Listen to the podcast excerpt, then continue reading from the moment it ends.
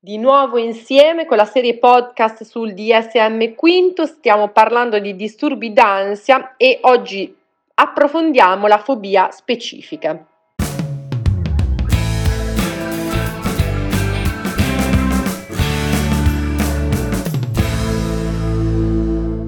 Quali sono i criteri diagnostici per la fobia specifica? Abbiamo paura o ansia marcate verso un oggetto o una situazione specifica, per esempio il volare, le altezze, qualche specie di animale, il ricevere un'iniezione o il vedere il sangue.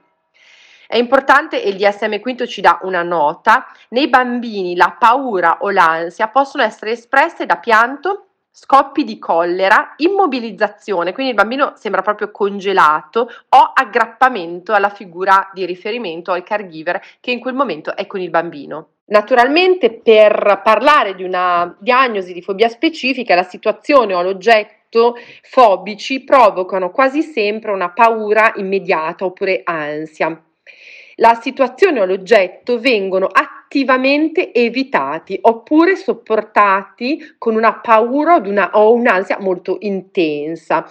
La paura o l'ansia sono sproporzionate rispetto al reale pericolo rappresentato dall'oggetto o dalla situazione e anche questo naturalmente riferito al contesto socioculturale in cui poi vengono espresse.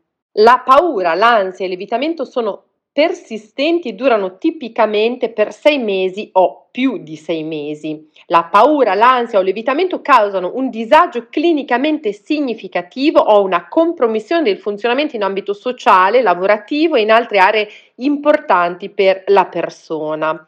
Il disturbo inoltre non è meglio spiegato dai sintomi di un altro disturbo mentale, tra cui ricordiamo l'ansia e l'evitamento di situazioni associate a sintomi simili al panico o l'agorafobia, oppure può essere eh, vista come la paura di oggetti o situazioni che sono legate alle ossessioni, come il disturbo ossessivo compulsivo, o a ricordi di eventi traumatici, come il disturbo da stress post-traumatico, o da separazione, come nel caso del disturbo con ansia di separazione.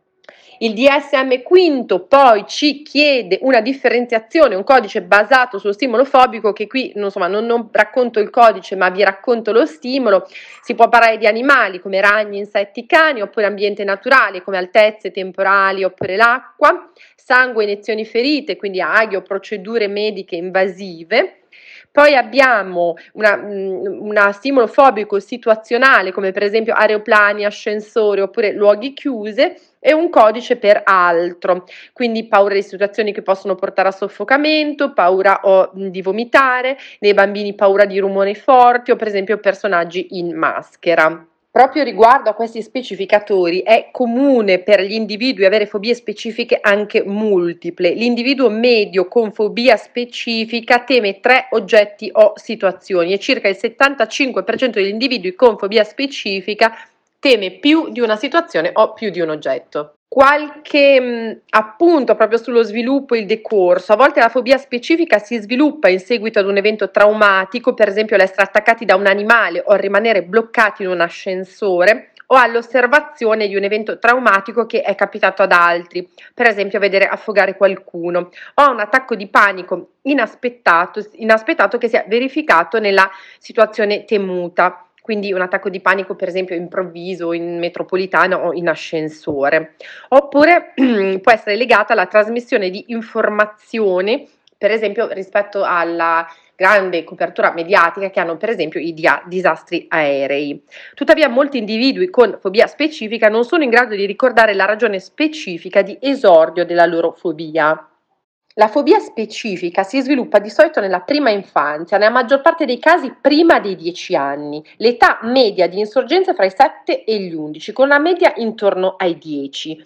Le fobie specifiche situazionali tendono ad avere un'età di esordio più tardiva rispetto alle fobie specifiche per l'ambiente naturale, gli animali o per il sangue, le iniezioni e le ferite.